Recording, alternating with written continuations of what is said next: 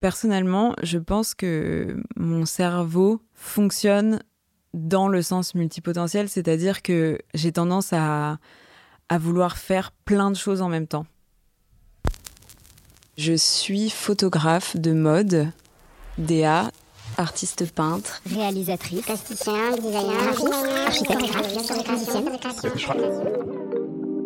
Multipotentiel, ça vous dit quelque chose? Alors hybride? Slasher? Switcher peut-être? Je suis Nathalie Corsial et je suis la cofondatrice de Justement. Justement, c'est une agence qui ne s'entoure que de talents indépendants. Et de fait, j'ai découvert qu'il s'agissait pour beaucoup, beaucoup de multipotentiels. Alors j'ai eu envie de leur donner la parole, à travers une expo et une série de podcasts pour mieux comprendre qui ils et elles sont. Je vous emmène à la découverte de ces couteaux suisses aux mille et un talents.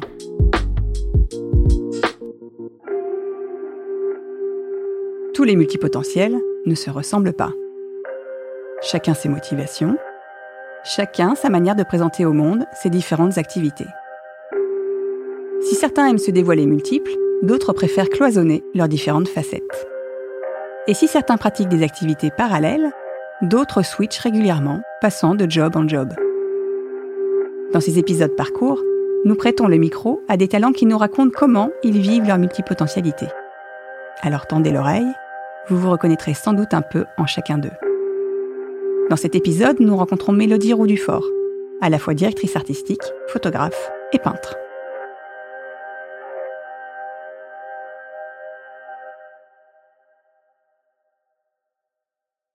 Je m'appelle Mélodie et je suis photographe de mode, slash DA, directrice artistique, et slash artiste peintre. Et je suis à Paris maintenant depuis un an et demi. Les parents de mes amis euh, disaient toujours de moi que j'étais très très calme. Et en fait, euh, je sais pas pourquoi, mais je sais que j'ai toujours su que j'étais faite pour les arts visuels parce que depuis que je suis toute petite, euh, je fais que des choses manuelles. Quand, j'avais une babysitter, c'était toujours pour faire de la peinture ou des ballons ou créer des choses en pâte à sel.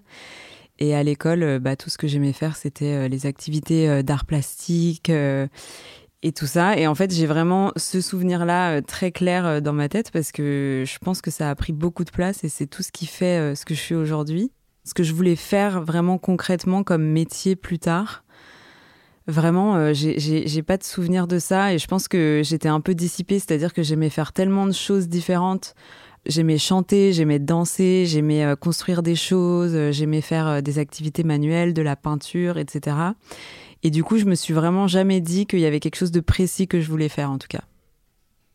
J'étais au lycée à Lyon et c'est vraiment au lycée euh, qu'on m'a offert la possibilité de, choisir une matière art plastique. Donc euh, j'ai directement sauté sur l'occasion.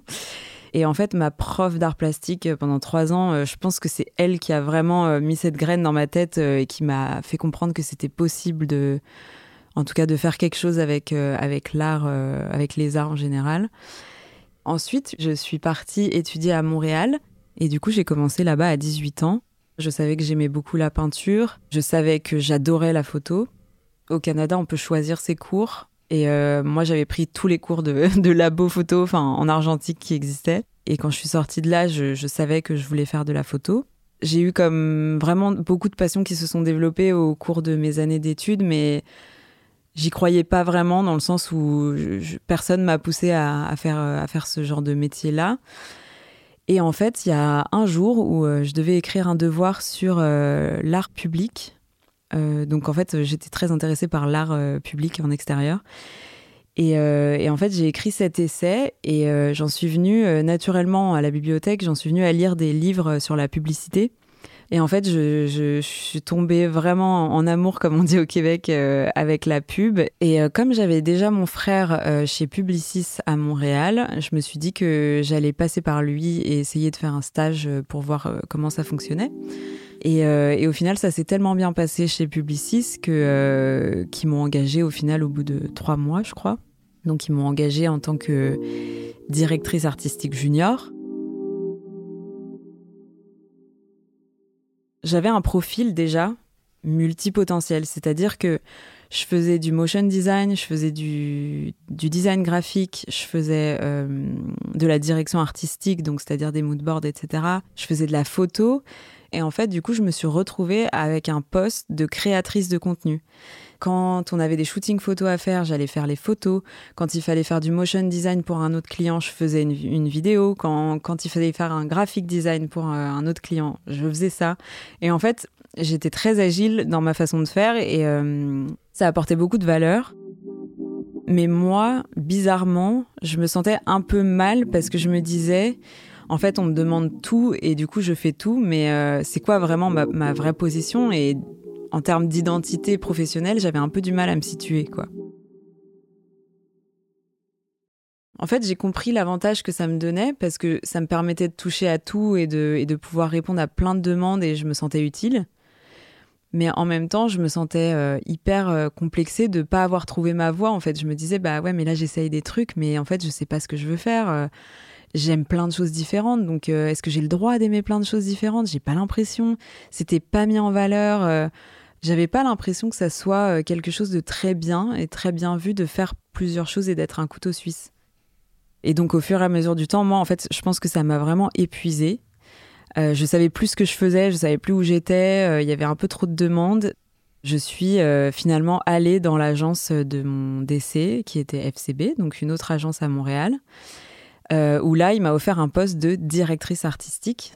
Donc à l'âge de 21 ans, je me sentais enfin légitime d'être, euh, d'avoir enfin ce titre de directrice artistique. Et comme j'avais un profil euh, de réseaux sociaux, parce que je créais beaucoup de contenu chez Publicis, euh, ils ont décidé de m'attribuer en fait un profil de DA réseaux sociaux, c'est-à-dire que les campagnes se faisaient en 360 j'ai passé un an à, à, créer du contenu pour euh, Air Canada et à faire des, à créer des campagnes sociales, euh, enfin réseaux sociaux en tout cas pour Air Canada, euh, qui se sont super bien passées. Donc j'étais hyper contente. Et en fait, un jour, je me suis dit, il y a quand même la photo qui me manque un peu. je faisais toujours de la photo, mais j'avais vraiment laissé ça de côté pendant mes deux premières années en agence parce que j'étais très prise par euh, mes, nouveaux boulots, etc. et le fait d'être enfin dans la vie professionnelle. Et donc, euh, je commence à, me dire, j'ai envie de reprendre un peu la photo et, euh, et je savais pas trop quoi prendre en photo. Donc, j'ai commencé à prendre mes amis, des portraits. Et en fait, au final, je me suis rendu compte que les portraits et le, le corps en général dans l'espace me parlaient beaucoup. C'est-à-dire que je me suis dit, tiens, c'est quand même quelque chose qui m'intéresse, j'aime bien ça. Et par hasard, j'avais une, amie à l'époque à Montréal qui était mannequin. Je me suis demandé si c'était pas bien de tester peut-être un shooting avec euh, cette amie mannequin. Donc c'est ce qu'on a fait et en fait j'ai adoré ça. Et donc elle m'a présenté à la fille qui s'occupait euh, de l'image en général dans son agence. Et en fait, euh, cette fille m'a vraiment pris sous son aile du jour au lendemain. elle m'a tout appris. Elle m'a dit, écoute, tu vas pouvoir venir faire un shooting dans le studio de l'agence et donc, euh, j'ai pris ce chemin-là, j'ai euh, photographié euh, ce mannequin. Elle m'a montré comment envoyer les photos dans un magazine. J'ai envoyé mes photos, j'ai été publiée. Et en fait, je me suis dit, waouh, ok, les photos sont super belles, j'aime bien ce que je fais. Et donc, euh, j'ai commencé comme ça euh, à faire un peu de photos euh, dans, sur mon temps libre et je demandais à mes amis, je commençais à louer des vêtements dans les magasins que je rendais après pour faire mes shootings. Et du coup, ça, ça se passait super bien. Et en fait, au final, ça a pris beaucoup de place dans, dans mes journées de, de boulot. C'est-à-dire que dès que j'avais un petit trou, je retouchais mes images et, et au final, ça, ça a pris vraiment beaucoup de place au fur et à mesure.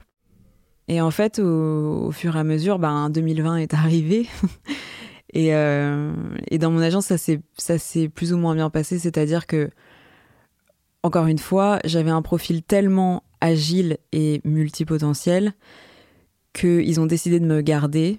Et en fait, euh, au final, je me suis retrouvée dans la même situation pardon, que chez Publicis, c'est-à-dire que je faisais beaucoup trop de choses différentes et je me suis retrouvée en fait dans cette situation où je me suis sentie perdue parce que j'avais plus un seul métier. Finalement, je faisais du motion design, des posts Instagram, des posts Facebook, des stories, etc.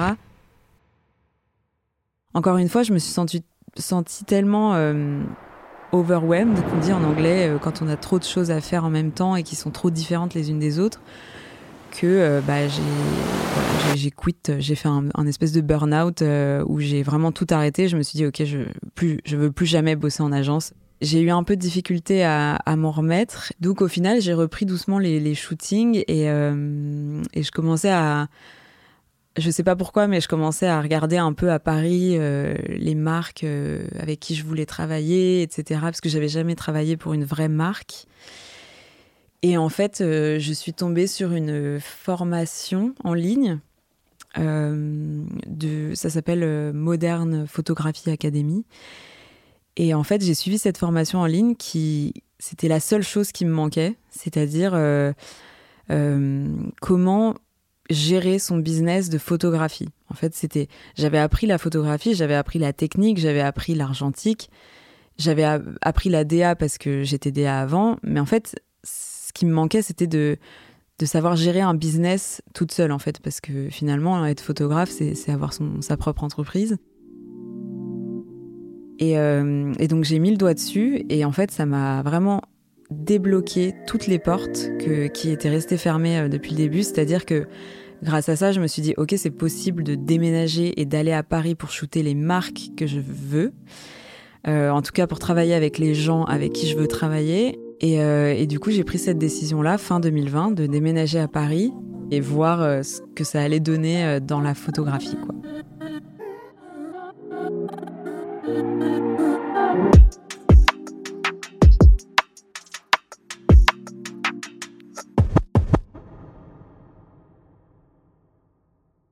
Je suis arrivée à Paris et puis là j'ai commencé à démarcher, donc je me suis lancée dans le démarchage. Donc en février, j'ai une première marque qui m'a répondu et qui m'a dit euh, bah écoute, euh, j'adore cette série là, donc une série que j'avais fait à Montréal. Euh, j'aimerais bien te rencontrer pour, pour qu'on puisse parler de mes prochains shootings et j'aimerais bien avoir des photos qui ressemblent vraiment à ça. Donc, donc une première marque me fait confiance, donc je rencontre, je, rencontre l'équipe, etc. Et, et là, en fait, d'un coup, début février, je venais d'arriver, puis là, elle me dit, bah écoute, j'ai sept shootings à faire cette année, go, on les fait tous. Et donc moi, je me suis dit, bon, bah c'est génial, j'ai un premier client, parfait, ça veut dire que ça peut, c'est possible, ça peut exister, etc. Et en fait, comme j'avais ce profil de DA aussi de base,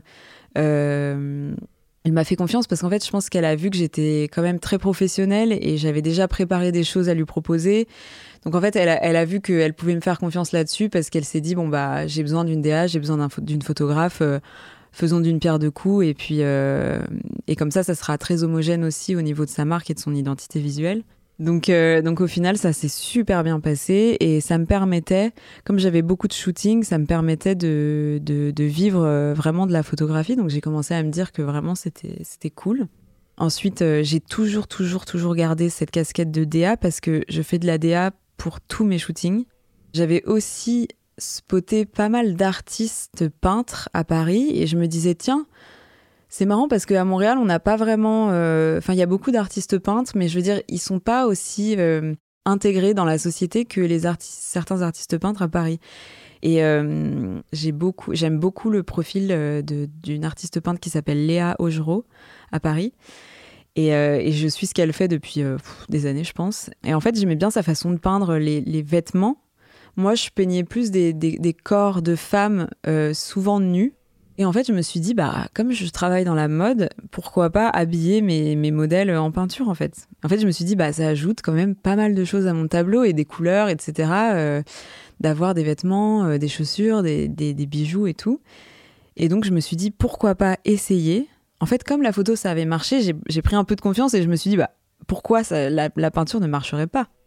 Et donc en fait, en arrivant à Paris, euh, j'ai tout de suite contacté euh, une, fille qui s'appelle Léa et qui travaille euh, chez Sarenza.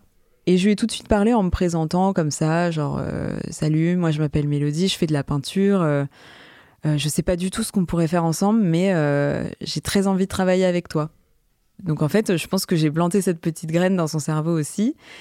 Et en fait, un beau jour, Léa me recontacte et me dit bah écoute, euh, j'ai repensé à toi et à ton travail euh, euh, pour Sarenza. là, on cherche un artiste pour illustrer notre lookbook hiver 2022.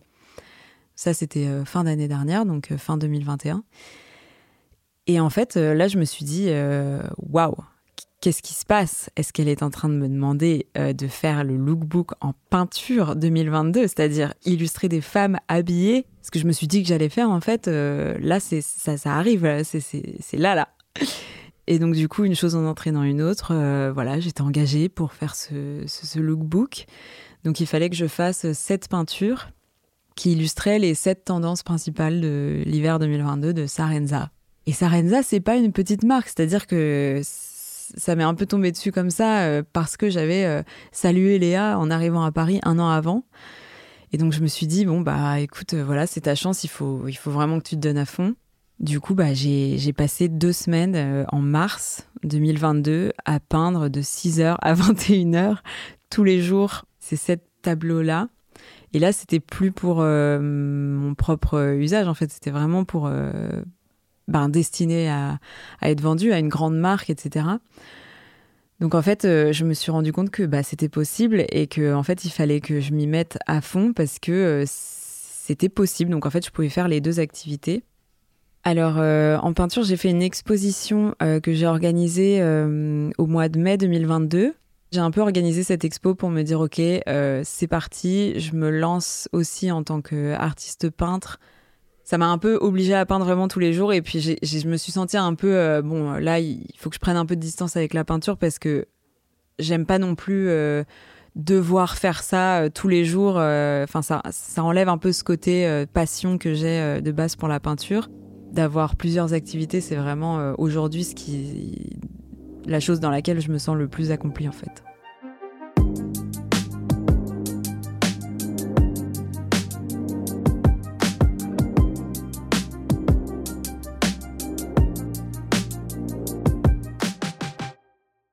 Personnellement, je pense que mon cerveau fonctionne dans le sens multipotentiel, c'est-à-dire que j'ai tendance à, vouloir faire plein de choses en même temps.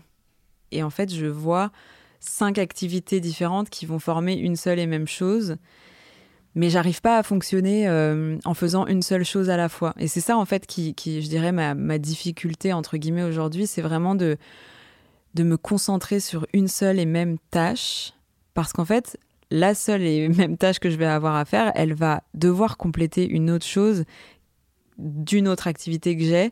Et du coup, je, réfléchis, je fonctionne comme ça. Et en fait, je me pose même pas la question. C'est hyper logique.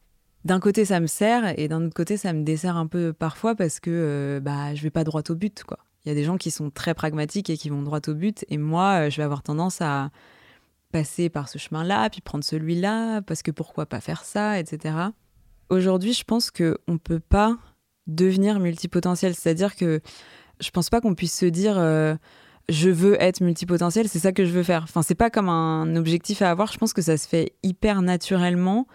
Je pense que c'est pas une finalité qu'on peut avoir en soi et se dire bah je veux être ça. C'est vraiment euh, en faisant des choses différentes qu'on devient. Et autant je pense qu'il y a vraiment des gens qui sont destinés à une seule et même activité et qui sont comme ça et c'est très bien aussi quand on me demande ce que je fais, je, je dis je suis photographe, mais j'ai même pas envie d'aller plus loin parce qu'en fait, je pense que je perds les gens.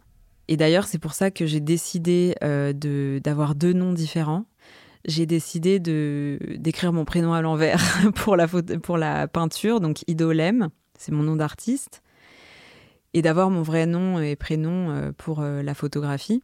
Et en fait, je vais parler comme ça parce que c'est ce qui se passe aujourd'hui, mais j'ai créé deux comptes Instagram. Et j'ai même un troisième compte Instagram pour euh, ma photographie, en fait, qui n'est pas de mode. C'est un peu bizarre de parler comme ça, mais c'est tellement dans la continuité de la personnalité, le compte Instagram aujourd'hui, que c'est une question qui m'intéresse vraiment. Je, me dis comment les gens me perçoivent et perçoivent mon activité, en tout cas mes diverses activités. Est-ce que ça fait du sens? Est-ce que c'est cohérent? Mais en tout cas, je me, pour l'instant, je me fais confiance et, euh, je me dis euh, qu'il n'y ait pas le, même nom, au final, c'est un peu, euh, c'est moins important. L'important, c'est que vraiment je fasse ces activités-là et que ça me rende heureuse et que je me sente accomplie là-dedans.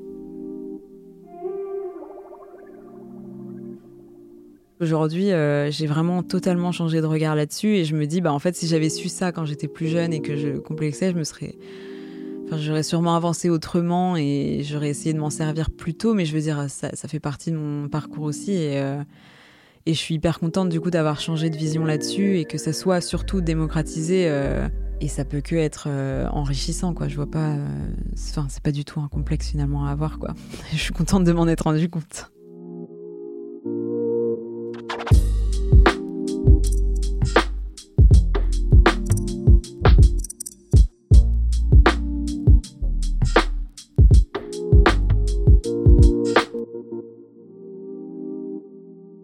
Mais La Phase B est une série de podcasts réalisés par Saga Sounds et coproduite avec Influencia et Justement. Rendez-vous dans deux semaines pour un nouvel épisode et en attendant, suivez-nous sur nos réseaux sociaux.